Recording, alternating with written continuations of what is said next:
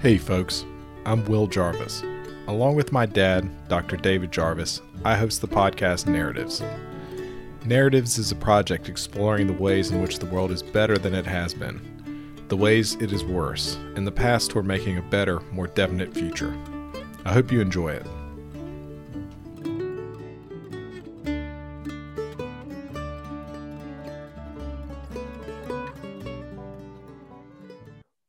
Hey, Geoff, how are you doing today? Hey, doing well. Thanks for having me on. Definitely, Geoff. Thanks for coming on. Um, could you go ahead and give us just a short bio and some of the things you're interested in? Uh, sure. Yeah. So um, I guess my academic background is I got a PhD in philosophy um, from Rutgers University, but I left the academy um, and set up a research institute, Leverage Research.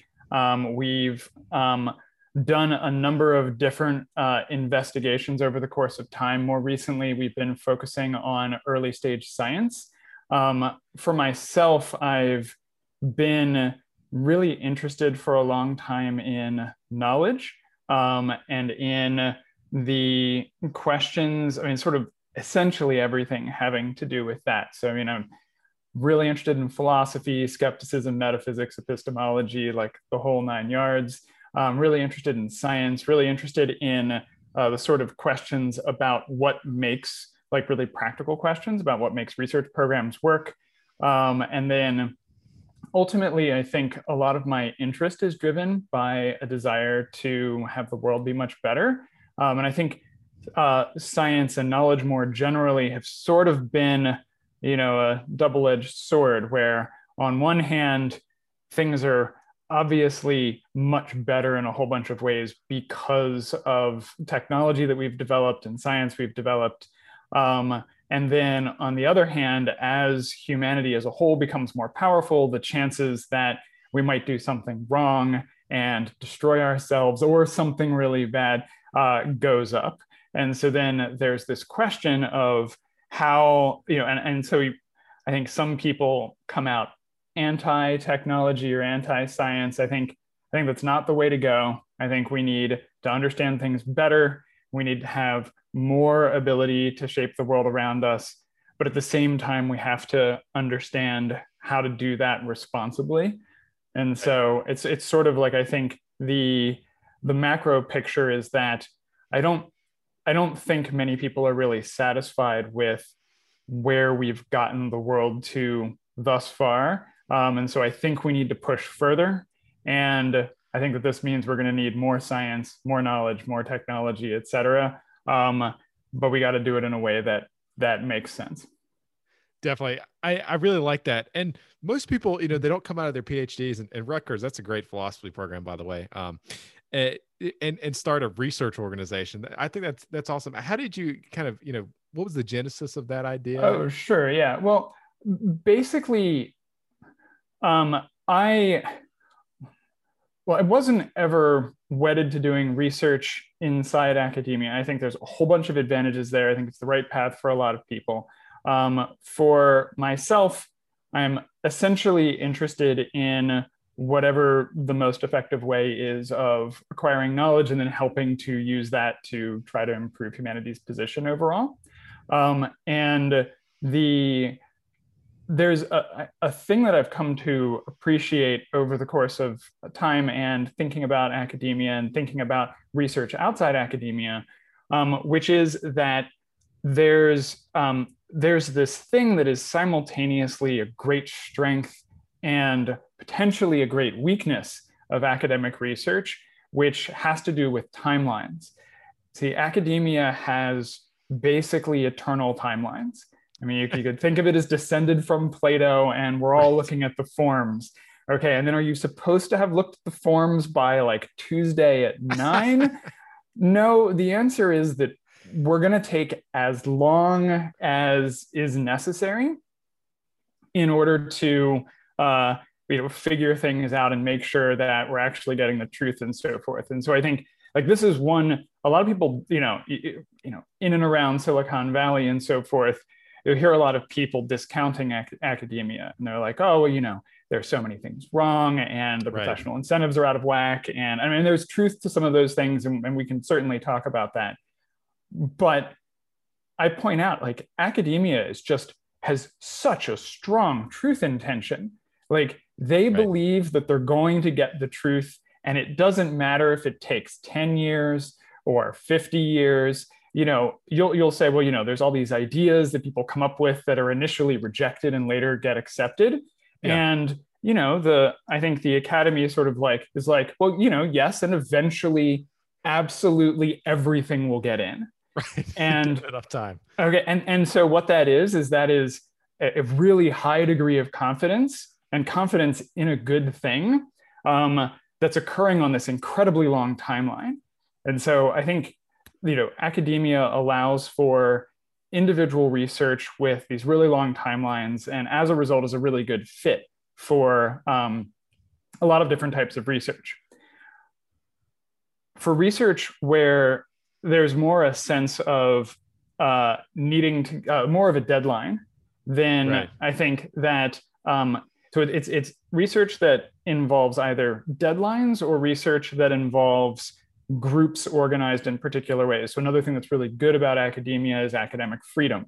With academic freedom, you have people, even though there are you know what's popular in the literature and you have to publish in this or that right. sort of sub discourse there still is a lot of freedom you just have tons of people who are studying you know why the mongols retreated in this year instead of that year from whatever thing and then what's the practical application who knows right. um, and i think that the sort of academic freedom i mean research freedom i think is, is really really good the problem is that makes it hard to organize groups of people, at least in, in certain disciplines, in certain contexts. You know, it's obviously academia is a huge thing. And so you want right. to want to, you know, really carefully study it before making any sort of like certain types of, of statements. But um, but I found that for my own research, I was especially interested in whether it was possible in on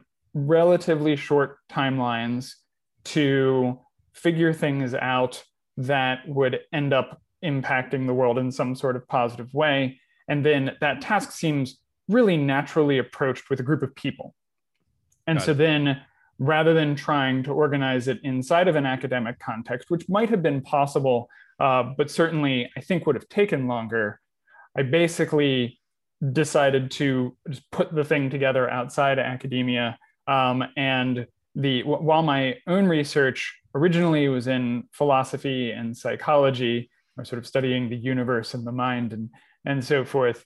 Um, when uh, around, I guess, 2009, um, I had been thinking about different sorts of strategies for how would you actually go about trying to make the world better.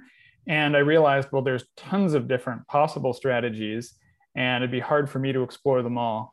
So why don't i get together a group of people and then we as a sort of team will try to explore tons of different things and figure out what might be useful for making the world better and then because science and technology and knowledge have such a large impact and those will be the main places we focus that's sort of the the original genesis for leverage research, right? 2009 right. sort of okay, we need something broad. 2010 planning, and then founded it in 2011. Gotcha. Excellent. That that's really interesting. So you know, you're you're 10 years on. Um, yeah. And I, I, want to talk about scientific freedom for a second. Have you ever read uh, Have you read Don Braben's book on scientific freedom? Um, no, I haven't. Okay, it, it's really interesting. So um, he paints this picture where pre 1970s. He's like 84 now. He ran a yeah, yeah. research program at BP, and he's really sharp guy. It's really I, I really enjoyed uh, chatting with him. Mm-hmm. He um, but he has this idea that pre 1970, you know, academics could get a little bit of mm-hmm. And you know you could live on it, and you could work on your wacky idea for 20 years, your Max Planck, and yeah, yeah. thermodynamics, yes. right? Uh, but he says, you know, something shifted around 1970 where suddenly it was all objective based so mm-hmm. in, instead, like, you know, you have to go apply to get grants. You've got to prove yourself. Mm-hmm. Peer review is much more onerous. And there's this yes. degradation in freedom. Yes. Um, and, and, there is freedom, like you said, like you talked about a different kind of freedom where it's like you can go get a PhD in English literature and go study Hemingway and like exactly h- yes. how are they paying me to do this? Like it's it's uh, exactly exactly. Um, so do you think academic research works less well than it used to? Uh, it, it does it work better? Yeah, this What's is your this, feeling on that? So this this is this is a great question. Um, and I'm going to say sort of whatever remarks I make here provisional because I think I think the um, the question of how the premier knowledge acquisition organ of society is functioning is, is actually really crucial and so and, and, then you know it's a hot topic and everybody wants to jump in and Yeah, you know explain takes, right? exp- yeah yeah hot takes you know try to try to have like sort of warm takes um the so basically i do think that there's a lot of truth in what uh in what you described in in particular uh so if you look at a graph of um, PhDs minted from 1900 through 1990. The graph basically, like, you know, you've got something like 400 PhDs per year in 1900 and 400 in 1910. And then it like starts to go up a little bit, right? And then it goes back down and then goes up quite a bit. And so this is right after World War II and the GI Bill then goes back down again. And then you hit 1958, which, or maybe 59, anyway, the launch of Sputnik. And Yeah. as soon as you hit the launch of Sputnik, then it just like goes crazy. Cranking. And it ends by, I mean, so by the time you get to 1990, you have 40,000 PhDs per year compared to 400. And so in the space of like, you know, we go from 1910 or so to 1990, that's 80 years and then a 100x increase in the total number of PhDs minted per year. Now, it's very interesting because I think one of the central, maybe articles of faith of the sort of modern research approach is that the way to produce better research is to supply more funding. Gotcha. There's a really natural thought there, which Yeah, is more money behind the problem. well, it's it's you know the funding goes directly to researchers, and so with more funding, you have more researchers. More researchers. stuff. More researchers means more papers. The people sort out what stuff is Yeah. good, and so it seems like pretty straightforward. Um, however, there's a thing that happens whenever any organization scales. This is uh, quite clear from lots of people's experience in startups, where when startups scale, the initial culture that existed when there were three people or four people or five people is really different than the culture when there's 10 or 20 is really different than the culture when there's 100 versus 10,000 and saying different in culture doesn't necessarily mean better or worse. It's better in some ways worse in other ways. But the thing that ends up happening is that you end up using different mechanisms to coordinate the people so you can Gotcha. think that in addition to funding producing more researchers, funding is also going to change the coordination mechanisms that are used to organize the researchers. And then that could either be good or bad. Um, as uh, and so you know, you talked about how there's you know people are now focusing. You know, there's more grant writing and you know publisher perish faster. You know, more publication cycles and in this sense less academic freedom. You also have more. Uh, uh, you know more numerical metrics like impact factor Right. um, in terms of looking at how Im- impactful is a paper. What's happening there is the attempt for the field to operate at scale. If we just have 20 of us, then, you know, I know almost all of them and you vouch for, you know, her and it, we all We are everybody. checking Yeah. by tons of different means. By the time we have 20,000, we don't all know each other and we don't all know people who know everyone else. And we still want to maintain the quality of the research being done. So if we want to maintain the quality of research being done, we need some method for this.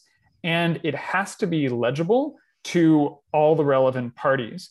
So then this, this means that as you scale, you move to more externally legible mechanisms for assessing quality. And then that can change in a substantial way what sort of research gets done.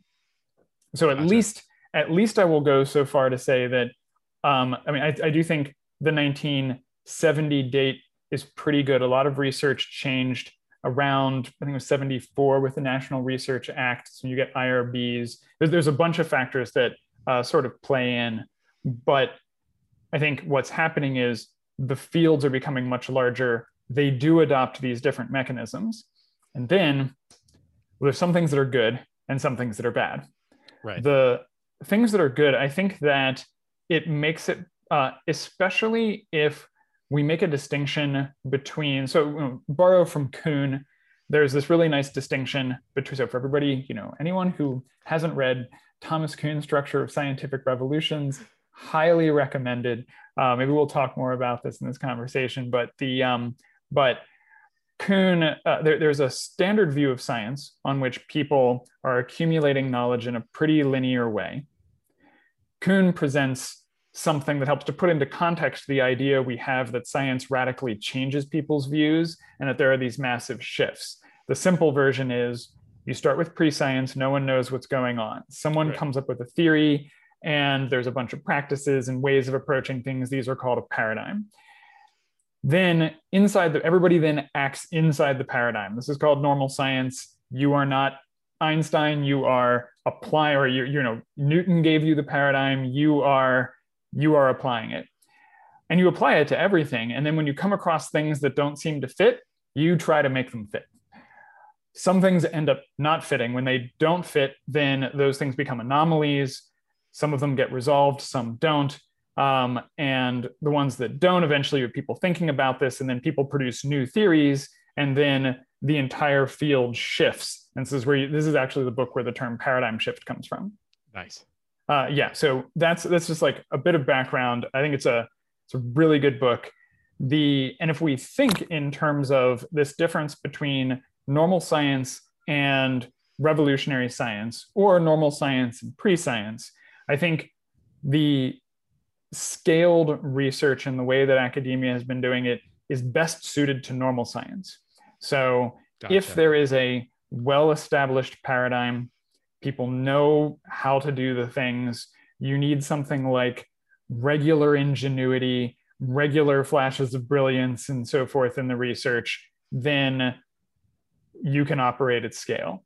Uh, I think, for example, there's been a lot of work in, you know, chemistry and material science and so forth. It's an example that I think is really good.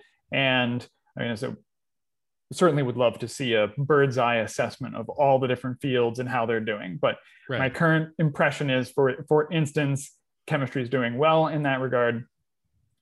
But then, if you try to scale things up, then there's a question of whether that actually helps you to cause paradigm shifts or to get fields going in the first place when the fields haven't really managed to finally get traction. Gotcha. So I mean, this is this is if I if I had you know was forced to guess right now, I'd say it did change. It became more professionalized. This came about as a result of scaling and various sorts of uh, structures and strictures applied as a result of that. And this was really good for normal science and um, less good for having academia be a house for uh, sort of rogue thinkers.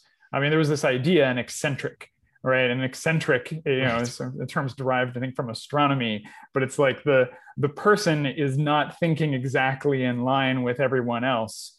Academia used to be the place for eccentrics. Um, there wasn't a lot of demand to go into academia and it wasn't a profession. This is pre-professionalization, and so really it was right. a calling. And then you get a bunch of people with wacky ideas, and you don't have to believe any of the wacky ideas. That's fine.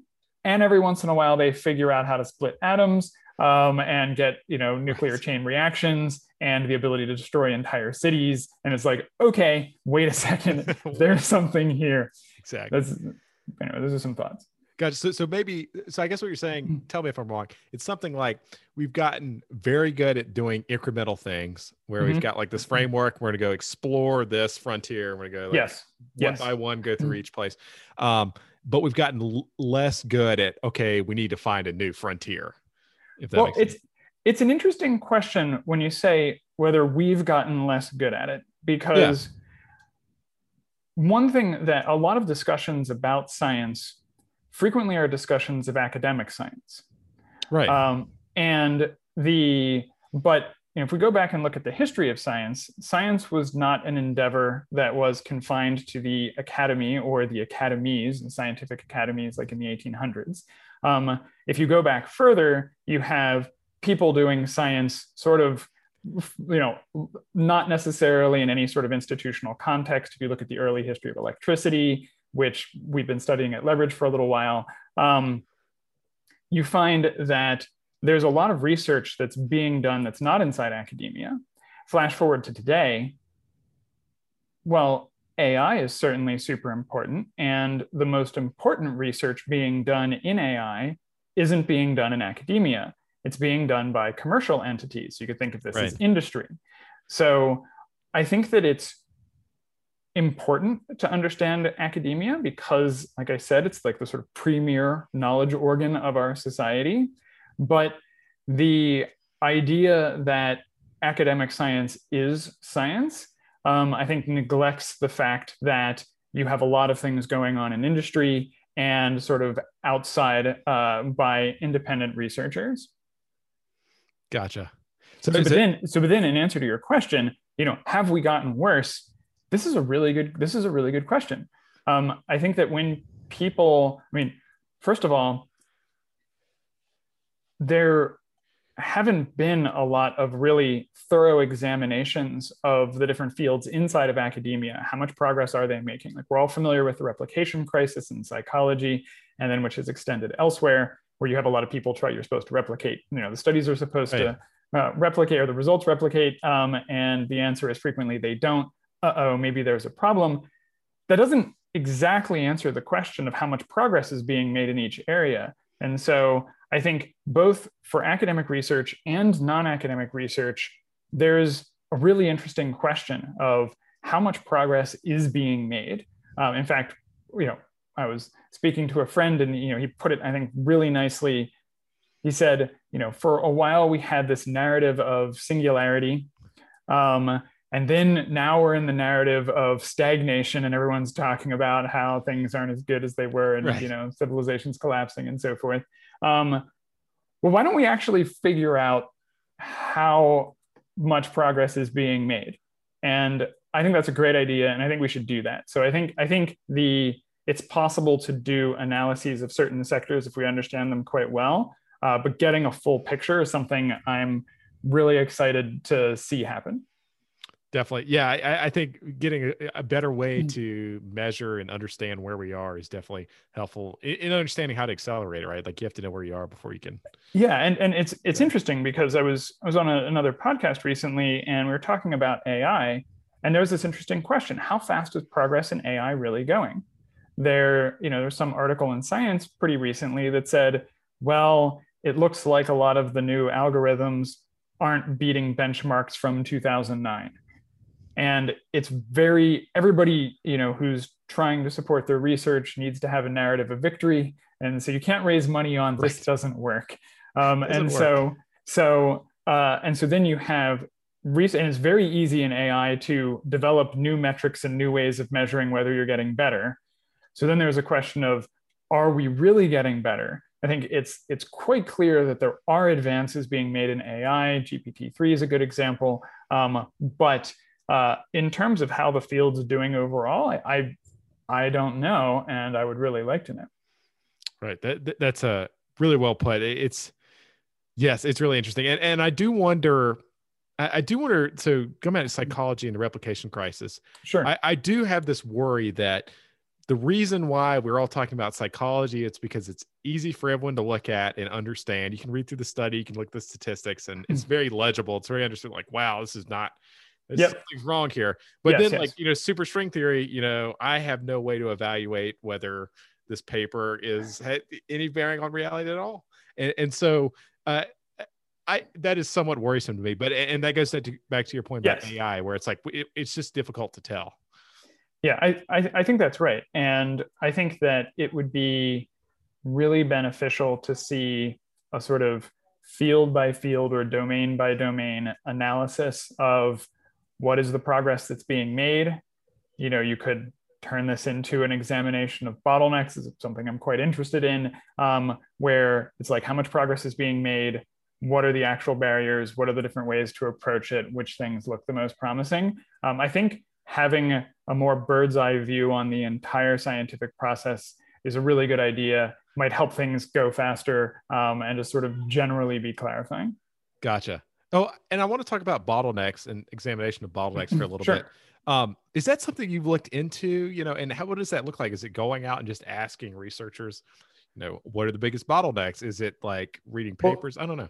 yeah well so this is um this is interesting. Uh, um i recently have been um, in a number of conversations where it's it seemed uh, quite important to figure out how we can tell how much progress is really being made like as you you know what are the bottlenecks. And it's interesting because some fields seem more self-reflective and some seem less so. I mean i spoke to one person who claimed that their field was not self-reflective. Um that's just you know one opinion but that's very not, reflective like uh, well this well but, but so part of it part of this was that um i think that it takes a special uh, type of mentality to approach the idea of what's happening in the field overall. And this is for a couple of reasons. So the first is the there's an insider outsider distinction if okay. you're fully in the field and you've absorbed all the assumptions then the answer is almost certainly things are going great. Okay um, and if you're on the outside then you aren't privy to lots of conversations. You don't really know a lot about what's going on. It's really maybe you're bitter that you're not on the inside and you know you're like well they you know i think they're bad.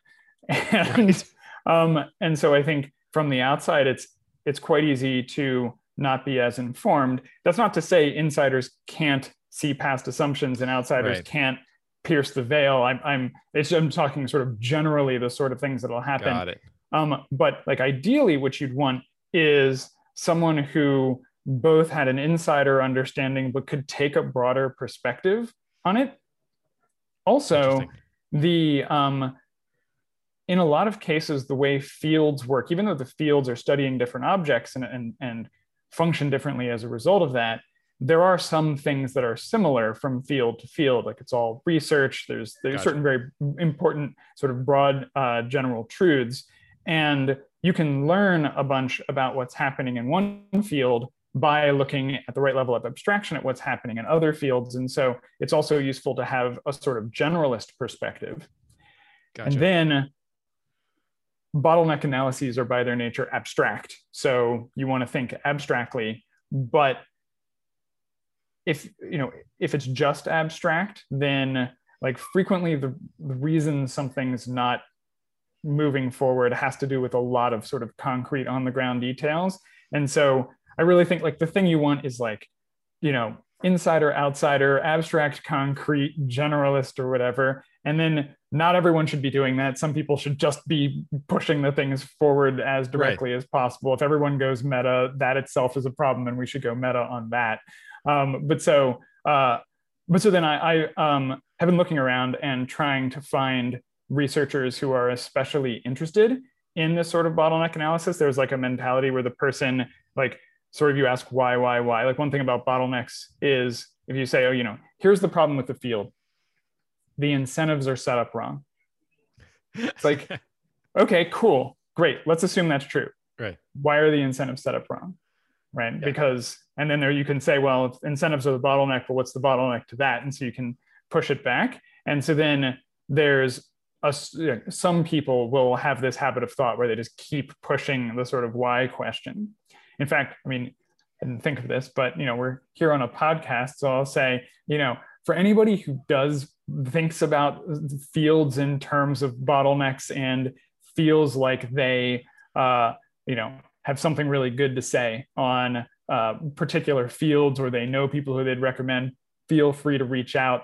Um, I'm sort of trying to collect a sort of figure out who the people are so that we can, uh, you know, maybe there's some way to join forces or something like that. Definitely. Yeah. We've had someone who's actually discussed the ball in the field. I'll, I'll forward you his email. I'll give you an introduction. Um, it's an, it's, but it's an international relation. So, uh, it, it oh, see, no, but that, that's, that's super interesting. See, I think one of the things is that when when people think about science and they think about bottlenecks, they're frequently thinking about hard science. Right. I think hard science is super important, but um, I mean, some of the places where the bottlenecks will be the most pronounced are the fields that aren't really functioning properly. Right. And so, and then the soft science people will want to say, no, our field is functioning fine, thank you. And the hard science people will say, well, you know, it's not really real science over there, is it? Okay. But the, th- the thing I think we should agree on is that the soft sciences haven't yet given us the ability to affect reality in the way that the hard sciences have. Exactly. And insofar as we're studying the things like that is much more of what the goal should be. So then the question is, well, why can't we do that? Definitely. Definitely. Yeah, that, that's really well put. That, that's the right way to think about it. It's, you know, looking at it, it's like, you know, what utility have we gotten in, mm. in real terms in the, in the world that how things have been affected. Um, so I, I wanted to move on and actually ask you one of these questions I've got here. This has been a great oh, conversation so far. um, in one of uh, the essays, you talked about not the fact that knowledge can de- decay. Um, oh, this is my, my medium essays. Yes. Yeah, absolutely. Uh, and have you ever heard of W.H.R. Rivers' essay, um, Disappearance of Useful Arts? Um, I haven't actually. Um, you should send me a note on that. I will. I will. That sounds great. It's really good. So he describes like how um, cultures can lose fundamental knowledge. So he gives an example of like yes. Inuit. Uh, you know, there's a pandemic in in Greenland, and um, it, it, killed off all the elders, and they lost the ability to build seafaring kayaks for like hundred years. Until, yep. and so um, it, it, seems like things like this can happen. Yes. have we kind of gotten away from that because of information technology, or is that still a real problem? Oh, this is this is such a good question. the The answer is it's still a real problem. Um, Oh yeah, it's. Uh, I think the well, one thing that's very interesting to think about in these sorts of contexts is in a lot of cases the things you would use to tell whether you're maintaining the knowledge are themselves the things that are decaying. And oh, so and so it's like you know imagine that you have you know the elders of whatever group have some special knowledge but the next generation doesn't seem to care right. then the elders die no one is left who recognizes exactly. that there was actually this knowledge and so there's there's this way in which you know as the sort of mind's eye of society closes to certain things it doesn't realize that that's happening and this is a, in a way a sort of terrifying prospect because there's like what what are we losing and right. um, then but on the other hand i do think people frequently emphasize the decay aspect of it a little too much. Like the example gotcha. you gave has a pandemic, um, and that's a sort of surprise event that right. was a delivered a shock to their system of knowledge. But in a lot of cases, you don't have exactly that, and so then it, it's like really puzzling. Like well, if we know the knowledge is important, why don't we keep it? Right. And if you know the younger generation doesn't care as much, why don't we teach them to care? That's the whole point of the education system. Exactly.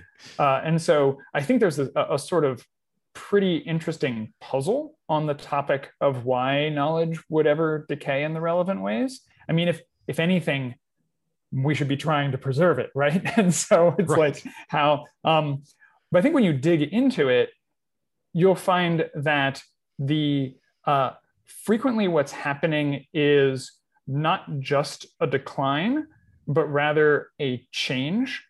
Uh, and the change, and, and it's not just a clever reframing. I do think like changes are made out of like some things decline and some things improve usually, unless it's just a straightforward Pareto improvement. Um, and, but I think in a lot of cases, you have the old gets replaced by the new in a way that preserves some things and not others. So let me give you an example. So uh, okay. uh, a nice example is the question about whether we can build the Saturn V rockets. Um, so oh, this is great. Yeah. So moon landing, you know, we used Saturn V rockets. Um, uh, or sorry, the Saturn V was the thing we used. The um, what's the name of the rocket? How am I uh, blank? Am I blanking on this? Um, and maybe it is the Saturn V rockets. No, yeah, uh, yeah okay, okay. Um, anyway, the um, these things were super impressive, um, and right now it's this weird. So I just you know, true fact. If somebody tasked humanity with building one of the Saturn V rockets, Yeah. um, uh, we would not really be able to. Um, Oh, really? Okay, That's but that's not well. It's not because general decay, everything is being lost, and then the sun sets on Western Right. civilization. Okay, that's not what's happening. There's a couple things that's happening. A couple things that are happening. The first thing is that um, technology moved on. Um, the Saturn V was um, hand welded. Oh, wow. Yeah, Jesus. Okay. Jesus, yeah, yeah. It's crazy. If you look into the technical specs on this thing, it's just yeah, no, no, it's it's crazy. Um and the um and the the rocket um well, we- and and then we just don't have as many welders. And so when they, they at a certain point, I think maybe it was the US government like looked into okay, can we rebuild these?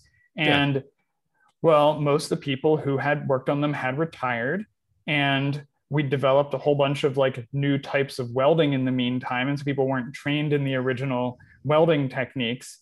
And so there were a bunch of people who were willing to come out of retirement to help rebuild them. But I mean, that was uh, some number of years ago. And so unfortunately, there are many fewer people who actually know how to that. hand build one of these. Okay, so that's that's one of the reasons we can't do it. But then on the other hand, we, I mean, you know, when they did the the relevant study, they went through and said, okay, is there a modern way to build this rocket that's not just handcrafted? And the answer is yes. So they made updated designs. So we have better designs. And so there's a sense in which we, wouldn't want to build the original rocket. Right. We've got a better one. So that that that one's that one's not a decline. Fa- there, there's a hand welding is lost, or Yeah. a, a bunch of the welding skill is lost, and then there's a question of what that allows you to do. That doesn't really hurt us on rockets because we've got more advanced techniques. Right. Then there's another dimension, though, which is that um, it's just not a national priority. It, it Right. was a national priority. When things are national priorities, they get tons of extra funding.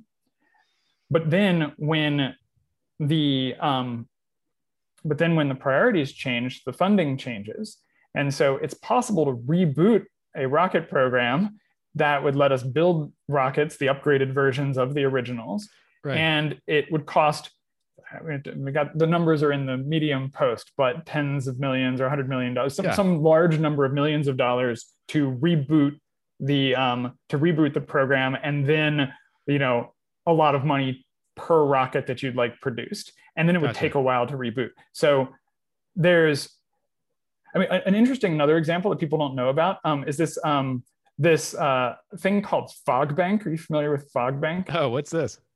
yeah so i mean if you look on wikipedia um you know it says and this is it's it's all caps fogbank. Um Nice. fogbank is a code name given to a material used in nuclear weapons. Fogbank's precise nature is classified. In the Oh, words of former oak ridge general manager dennis ruddy quote the material is classified its composition is classified its use in the weapon is classified and the process itself is classified is classified cool so we don't know what fog bank is Yeah. but we do know that they forgot how to manufacture it Oh, wow.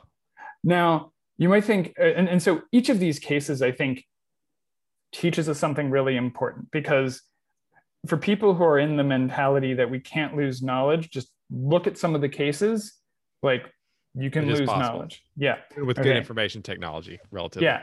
Yeah. And then, um, but then when you dig, and then, but then for, if you want to get past the declinist, you know, eclipse of civilization Right. mentality, then you want to look at why does, um, like what exactly is happening?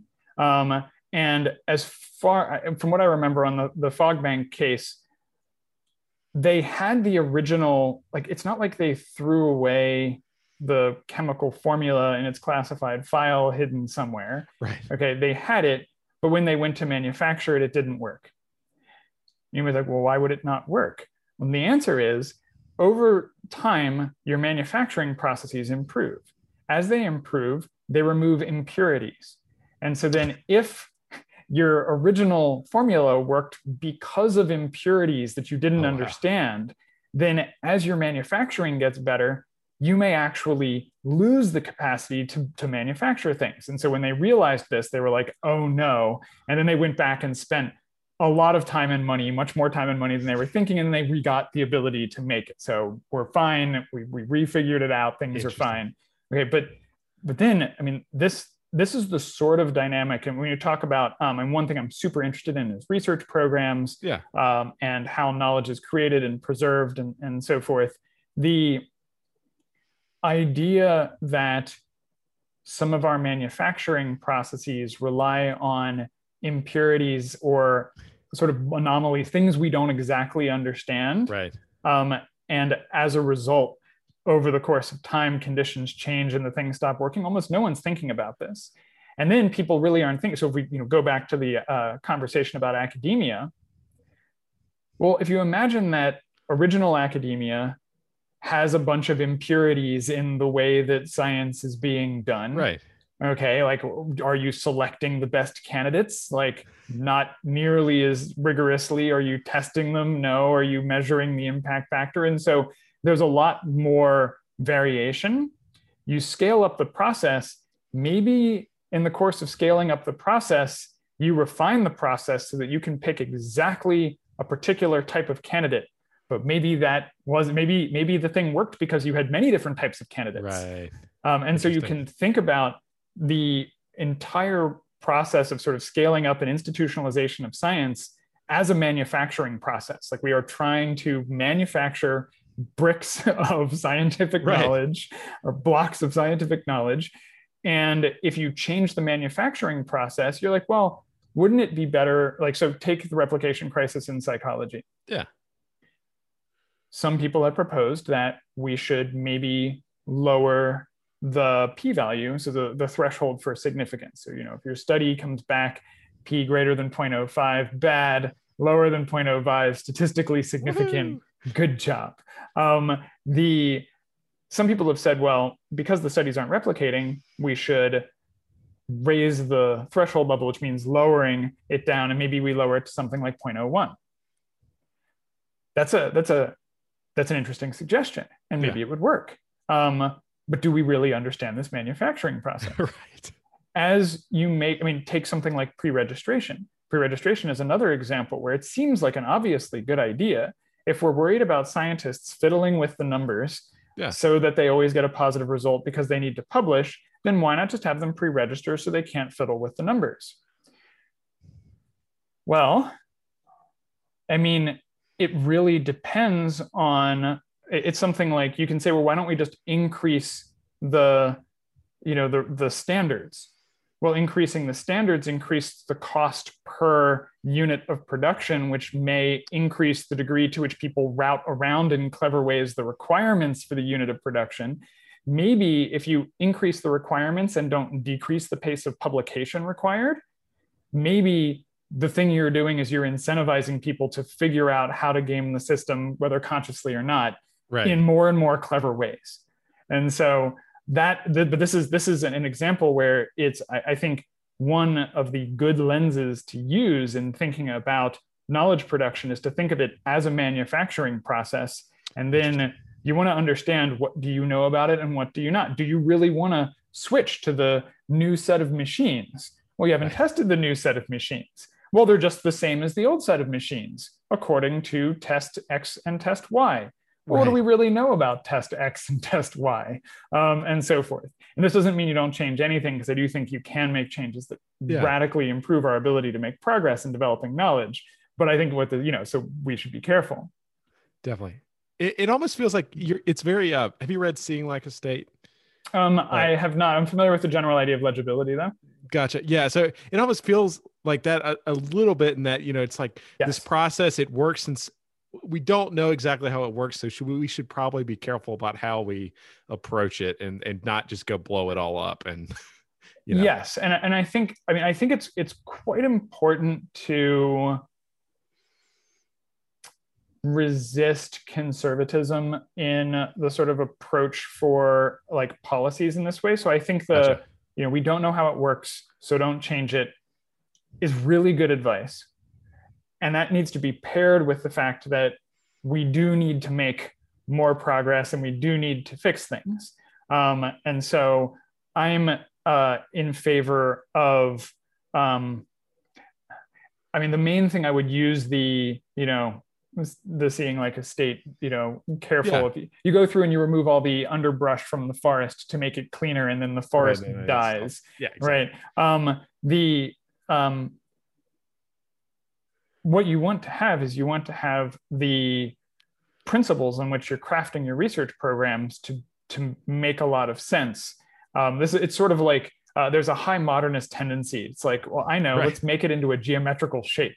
Like, let's make it a grid. great. Yeah. Um, Brasilia. The, it's gonna be awesome. no, exactly. I was thinking of Brasilia, and the um,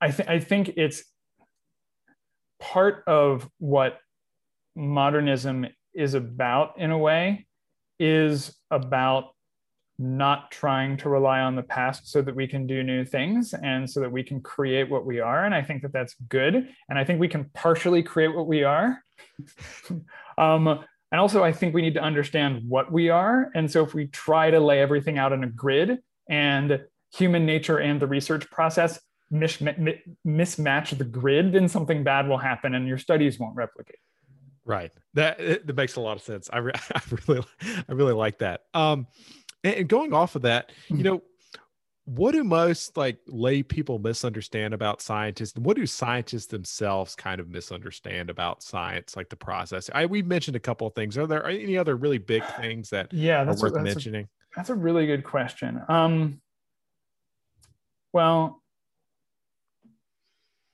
hmm. I think that it's it's an interesting question what the public doesn't understand about science because there's a there's a sort of counterintuitive thing. And I really want to write some things about this because there's a oh, bunch oh, yeah? of like counterintuitive thoughts here. I haven't gotten to it yet, but I really want to do this where a lot of what people learn is from movies and television shows and so forth. Right. Um, I was, you know, some saw some source claiming that most of what people know about our legal system in the United States is actually oh, no. from TV shows and movies and, and so forth. Yeah.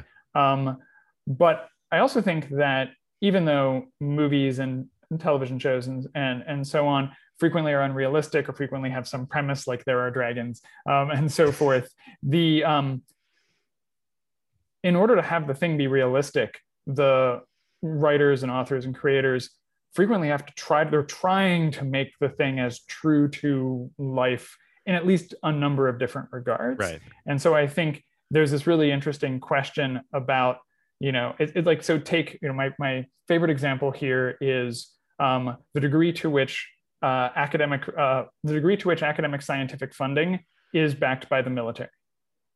Gotcha.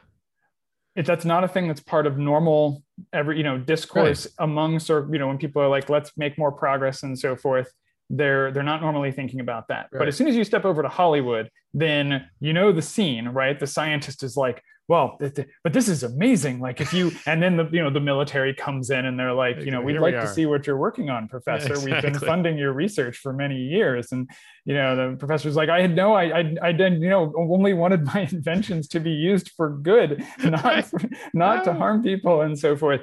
Um, uh, and then it's an interesting question, actually, how much of the funding ultimately originates from the military and sort of who understands better what's happening there. But I'll sort of bracket that. Let me answer, um, I'll leave that as, you know, I, I, feel like there's more to be said in that area. Yeah. Um, on the topic of what scientists don't understand, it's a good question. Scientists, it's like a big category. I'd want to yeah. talk to a lot of scientists to know, but I would say among the people who frequently comment on science, on science, including many scientists, there's a thing that I think is really not understood, which is the way that science interacts with authority. Okay, interesting. The now, I mean, there's there's there's lots of things to be said. I mean, right now, Leverage is doing a lot of research on early stage science. I feel like people nowadays have this image of science as um, you know, you got lab coats, you've got large hadron colliders, you've got randomized control right. trials. That's not how science actually got started, of course. Those things are all characteristic of late stage science. Right? Well, what, what's early stage science like well I don't know, people are poking stuff and seeing like what happens when you mix chemicals together and so forth and i think um but so i think at least one thing that's that's quite misunderstood in the area is even though people have this sense that science in you know even though they have this sense of science in its early stages Yeah. they're frequently when they talk about it they're then trying to apply standards that or, or like patterns that uh, are more pertinent or more uh, sort of more uh, fitting for late stage science. Um, but one thing that i think is importantly different is the role of authority. And so I, I mean i've been thinking about this. I don't really feel like i have sort of finished thoughts but one thing that at least certainly seems different is that at the beginning of you know you go back to early electricity and early magnetism Yeah. or looking at you know early astronomy and so forth um, the it's much harder to use the science authoritatively but when you get to the later stages in the scientific process then science comes to be used authoritatively and so i, th- I think there's a Gotcha. sort of well, there's this there's this strange thing that happens where people will say science is about always questioning you know never accept on the basis of authority new frontiers challenge your assumptions in fact i saw there was a some some you know noted blog media outlets blog or science blog Yeah. or something had both the tagline that was something like always questioning and then an article which is like can you people stop questioning the science on the topic of the pandemic and it's like well how do you well how do we square the fact that on one hand science has this ethos of continuing to explore challenging questioning and on the other hand at a certain point you want people to just accept the science because it's solid and we know what we're talking about Right. um, and so I think that the the fact is that science is now very, very frequently used authoritatively in society. When governments make decisions, they want to make them, you know, at least, you know, many sort of more modern governments are going to want to uh, justify things by reference to science. It's like when the US decides to go into lockdown the pandemic, it's on the basis of a study, an academic study coming out of a very prestigious university. And so it's, you know, over the last, you know, while we've been trending more and more away from really trusting individual decision makers and instead wanting impersonal mechanisms to verify. So you don't want Gotcha. you know the dictator saying that it's their will. You want you know like an impartial you know scientific good you know assessment of the facts so you make good decisions. But then in a lot so what's happened is there's come to be a very large demand for authoritative statements from science and then in some cases the supply is there like in a bunch of places in physics we do know the answers Yeah. well enough to comment authoritatively. But in a bunch of places, it's and this is where it gets really tricky. Um, and this is actually, I think, one of the uh, sort of like rift points. I don't know. This is one of the places where there are clashes in uh, our society now over science and government Right. and authority.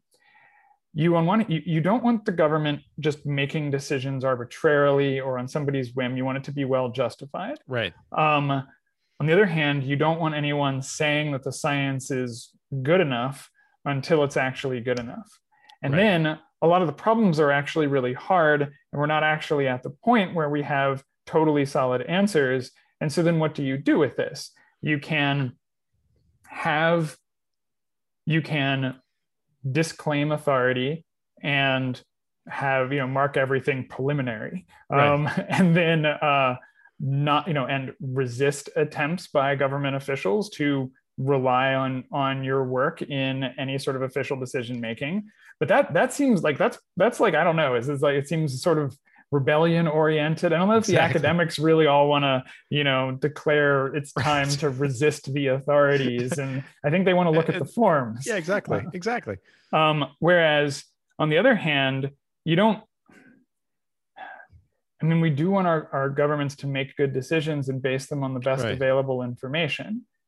And so I think that, and so to put it concisely, I think one of the things that a lot of people don't understand about science is that it's being called on to play an authoritative role in a way that sometimes it's able to do and sometimes it's less clear. Gotcha. And then this is the sort of thing that can produce a very notable distortion inside of different fields. And then there's an object level question of, well, is that really happening? To what degree? And what do we do about it? Gotcha. Yeah, that, that makes a lot of sense. I also wonder too, it, it sounds like, you know, these the knowledge making organizations, you know, like yeah. universities, that gives them a lot of power if the government goes to them and it says, What policy should we do? You know, I'm the yeah, staffer yeah. and I have no time to figure out what to write the That's law. Right. Professor, help me. And it sounds like, you know, power corrupts and, you know, absolute power corrupts. Absolutely. Um, should we be concerned about that at all? And, yeah, I, I, I, don't have any good alternatives. You know what I mean? So well, so I mean, this is this is one thing where I, I think it's um, in general. I think uh, in some cases a system is so bad that it should be torn down without any expected replacement. Okay, but that's usually not what's happening, and people right. usually aren't thinking clearly about what happens if some reigning authority gotcha. is removed without a replacement. Um, the and so I I think that in terms of you said should we be concerned about it? I think people should be concerned about the authoritative use of scientific research in decisions. But I think that what this means is we need like and this and this is an area where I think that uh, independent thinkers uh, have a, a, sort of role to play. Um, we need concrete positive alternatives. And i mean you can you can you know it's well maybe we should just stop relying on science. Terrible idea. Yeah. Well should we should we stop relying on um stop relying on science until it's it's ready? Well it seems like there's got to be some evidential value that can be extracted from the not like from what we've done so far. Um right. okay well what about adding epistemic tags to everything so that we keep the public informed. It's like, well, sure, except that you you have to make the thing understandable, and some right. obscure system using epistemic tags and probabilities is is not going to be understood. Um, and and there's all these sorts of problem, high modernist problems where you're like, well, why don't we just have everyone do Bayesian updating? It's like, right. well, really hard. Also, there are weird, subtle problems that occur right. if you really try to run with one or another proposal. Um, so but i i do think that this this is an area that deserves to have more light shined on it like right. why um and there, there's all sorts of things that are really interesting and suggestive um one is figuring out how we can assess the quality of research occurring in different places. I mean, if quality yeah. of research affects amount of funding, this is a political question. Right. And do we trust academia to assess itself? Do we trust like, but then who do we trust to? Do we trust the government to assess academia that the a- academia is providing? The, I mean, it is just you know now now we're at the who watches the you know right, Watchmen exactly. you know challenge, um, and this is where I think that there's a place for social philosophy. Um, this you know uh, uh, abstract sort of thought that on the topic of what we should do, and then um, and then I think that I mean getting that stuff right is also super hard. I mean it's easy enough to come up with a you know simple idea for how to solve the problem that would be terrible if implemented. Right. Exactly. That really well put. Well, Geoff, I, I, really wanted to thank you for coming on, and we'll have to sure. have you on again. Um, do you have any parting oh, wow, thoughts? We're already at the already at the. I know, it, it, it, well, um, and where can hmm. people find you? So you know, parting. Oh thoughts. yeah, sure. So I mean, um, you know, so I work at Leverage Research, leverageresearch.org. Um, you can follow me on Twitter. Um, I guess there'll be info my Twitter bio um, will be put up on I guess the podcast info, Definitely. and then um, I have a few essays up on Medium. Um, and uh, ideally, you know, hopefully I'll, I'll write some more things soon. Um, let's see, is there any last comment? Let me just, let me think for a moment about, yeah, absolutely. What, about what we've talked about.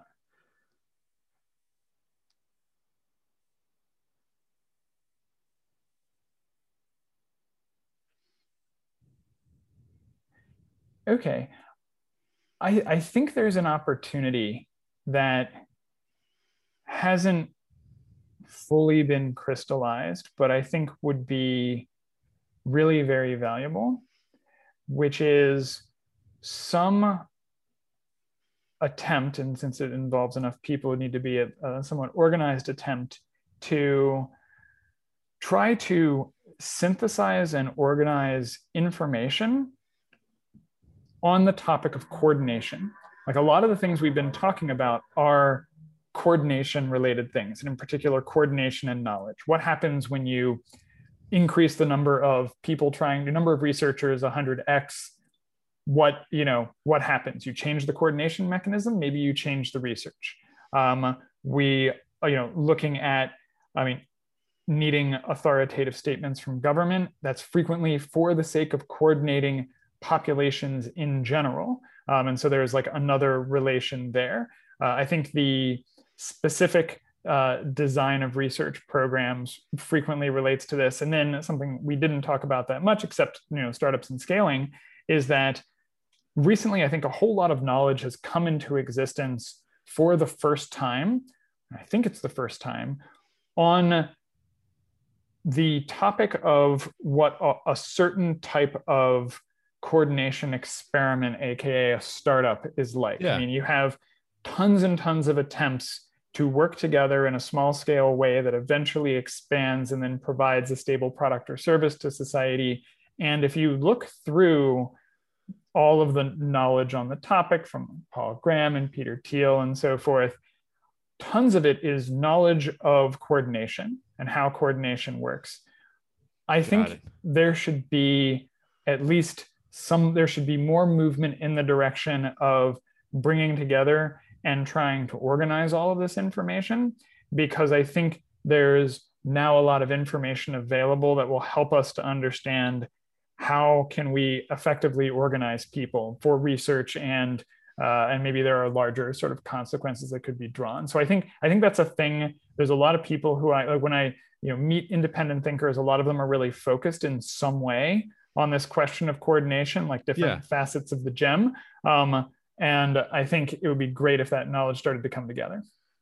That's excellent. I, I love that thought. Well, thank you, Geoff. We'll definitely have to. Have Absolutely. Thanks. Yeah. Thanks for having me on. This is great. Time. Yeah, anyway, it really flew. it's great. Appreciate All right. it. See you. Well, that's our show for today. I'm Will Jarvis. And I'm Will's dad. Join us next week for more narratives.